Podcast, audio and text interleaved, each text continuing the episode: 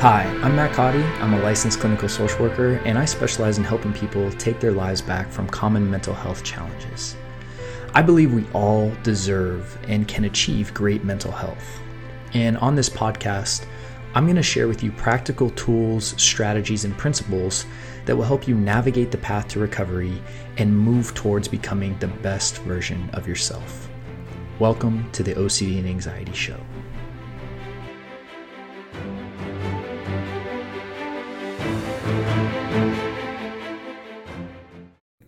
All right. Hello, and welcome to this episode where we're going to talk about sending messages of safety to the nervous system and really how this correlates with OCD and anxiety recovery. So, for those of you that don't know me, my name is Matt Codde, and I'm a licensed clinical social worker and the founder of Restored Minds and the creator of the AAA response. And, you know, when we're talking about dealing with OCD and anxiety and really anything on that kind of stress related continuum. And so, you know, everything from general anxiety, social anxiety to phobias, panic, uh, PTSD, and even things like derealization and depersonalization. What we're talking about here is the body's um, experience with with stress and this this energy that's really being manifested in the body to again navigate a specific challenge or threat. Mean, that's the whole reason that we experience stress, right? It's our body's physiological response to a threat or a challenge. And and the problem is, right, like like we the reason more and more people are wrestling with anxiety related struggles is because we have this unique capacity as humans to develop an idea in our mind or a thought in our mind that can actually stimulate the exact stress response as if we had a physical threat in our actual environment. So the the same nervous system is going off, right? And the more and more we then try to neutralize those ideas and those threats, or whether they're intrusive thoughts or just thoughts about the future, we validate to our system that hey, those that that thought really was something that we need to worry about, something we need to think about, and it really was dangerous. So therefore, our mind keeps producing it, and our body keeps reacting to it. And and when we're talking about recovering from something like OCD and anxiety related struggles, you know, it's there. There's not really a clear definition on what recovery is right? Like, what is recovery? It's not this mystical destination that we reach, right? How most people define recovery is they judge it based off their feeling. Well, you know, I felt anxious and now I don't feel anxious, so I'm recovered, right? And that's a that's a poor definition of recovery because there's many things we can be doing that are unhealthy in the long term that could get our feeling state to that that baseline that we're looking for where we feel you know again not in that sympathetic response. And so so if you haven't watched the last or haven't listened to the last episode please go back and do so. In fact we'll link it down in the notes. Because the last episode we talked about the idea of the sympathetic nervous system and the parasympathetic. And one of the things that we need to be doing if we're dealing with stress anxiety ocd anything in that realm is we need to be sending consistent messages of safety to our nervous system. Now, it's important to understand that the nervous system doesn't operate in language. Like, you know, the, the part of your brain where OCD and anxiety, um, and, and more importantly, your nervous system in your body is all it's all connected. But, but the part of the brain where that operates is is sublingual, right? It doesn't understand language and and to articulate this, think about this. You know, um, I remember one time I was on a little little hike on a trail kind of near where I live, and I you know I do this little run or walk or you know hike whatever it is. It's like you know I kind of it's just this big trail. And one time I was uh, walking on the trail and I kind of turned this corner, and I saw this coyote just walking right at me on the same trail, right? And we both like just stopped dead in our tracks because we were we were pretty close, you know, to one another. And and we kind of got in this standoff for a minute. And um you know, my nervous system definitely got like activated because it's like, you know, I had this realization there's like this, you know, wild animal like just right in front of me you know like there's nothing in between me and him and you know and i didn't i didn't know like what was going on in that in, in his mind at no point did the coyote verbally articulate anything to me that it was a threat to me. But my nervous system sure you know again went into that fight or flight. And the same thing like with with you right? Is like think about if you're walking and you see a threat like threats don't articulate themselves verbally you know? It's it's like you can you can sense it energetically. Your your nervous system activates unconsciously based on detecting something in your environment and this all happens non-verbally and then the, the what you do behaviorally communicates back to your nervous system whether or not that actually is a false alarm or a real danger so when you engage in compulsions right? Like, so let's say that in that instance that I started running away from the coyote. Well, in that particular instance, right, I am teaching my nervous system and validating, hey, that really is dangerous. Next time we see a coyote, we really need to, we need jet, right? Turn on that fight or flight res- uh, response. But in this situation, we had kind of like a standoff, right? And I knew I I shouldn't run, even though there was part of me that wanted to run. That sympathetic was going off but I knew that that would essentially send the message that I'm prey. And so I kind of stood, you have to, you know, you stand your ground.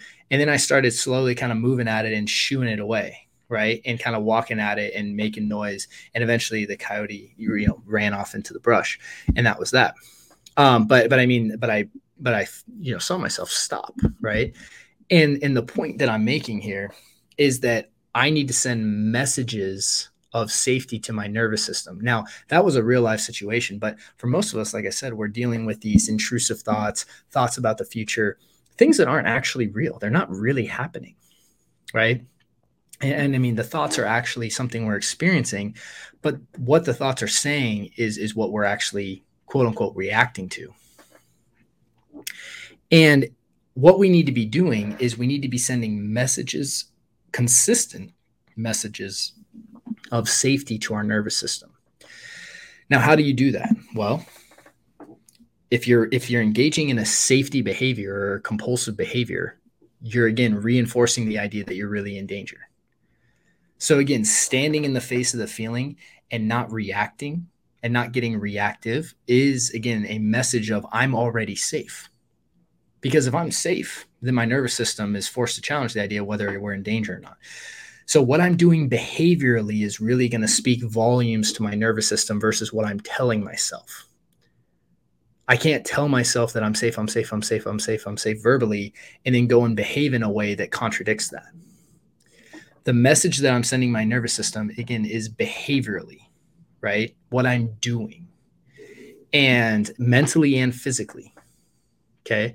So if I'm if I'm getting reactive to when I'm feeling anxiety and I'm trying to get rid of anxiety, well, I'm sending messages that anxiety is dangerous.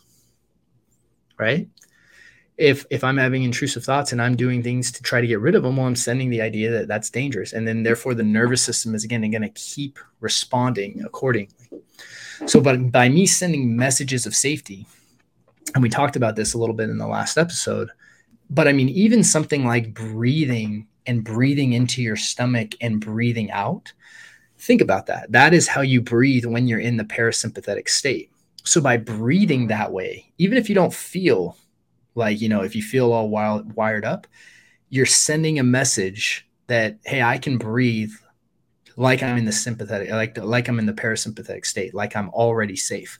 Again, relaxing your shoulders. You know what I mean? Like relaxing your body. That's sending a message of safety you know, doing things like the AAA response, right? And and if you don't know what that is, there's a little guide down in the in the notes where you can download a free copy and you can start to, you know, really learn that and understand that. Um, but but doing those things behaviorally is how you send a message to the nervous system that you're already safe, which allows it to shift back into parasympathetic.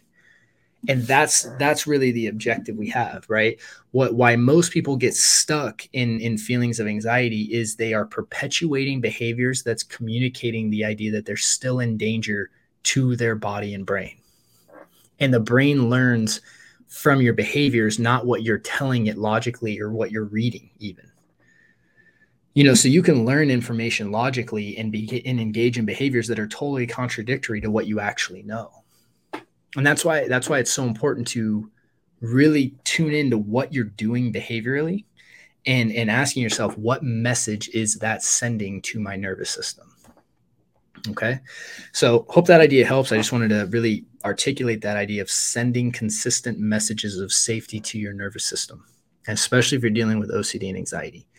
And and and again, so like which is which is all really what we're talking about here is again ERP and um, and things like that. Like it all ties together. But I but I want you to just understand it from just a nervous system concept, right? That that your nervous system is learning based on what you're doing, not what you're saying that's that's where the nervous system is really picking up a lot of its information so um yeah and with that said if you're struggling with ocd and anxiety again we have resources to help you you know so please head over to restoredminds.com um, you know there's a couple ways to get started whether it's with uh, you know our free guide uh, you know we have again our workshops that you can get started and we actually have our complete 12 week taking back control program. So we have various points that that can get you started and we're here to support you. So please again we have resources right down in the notes or you can head, head over to restoredminds.com and uh, and check it out.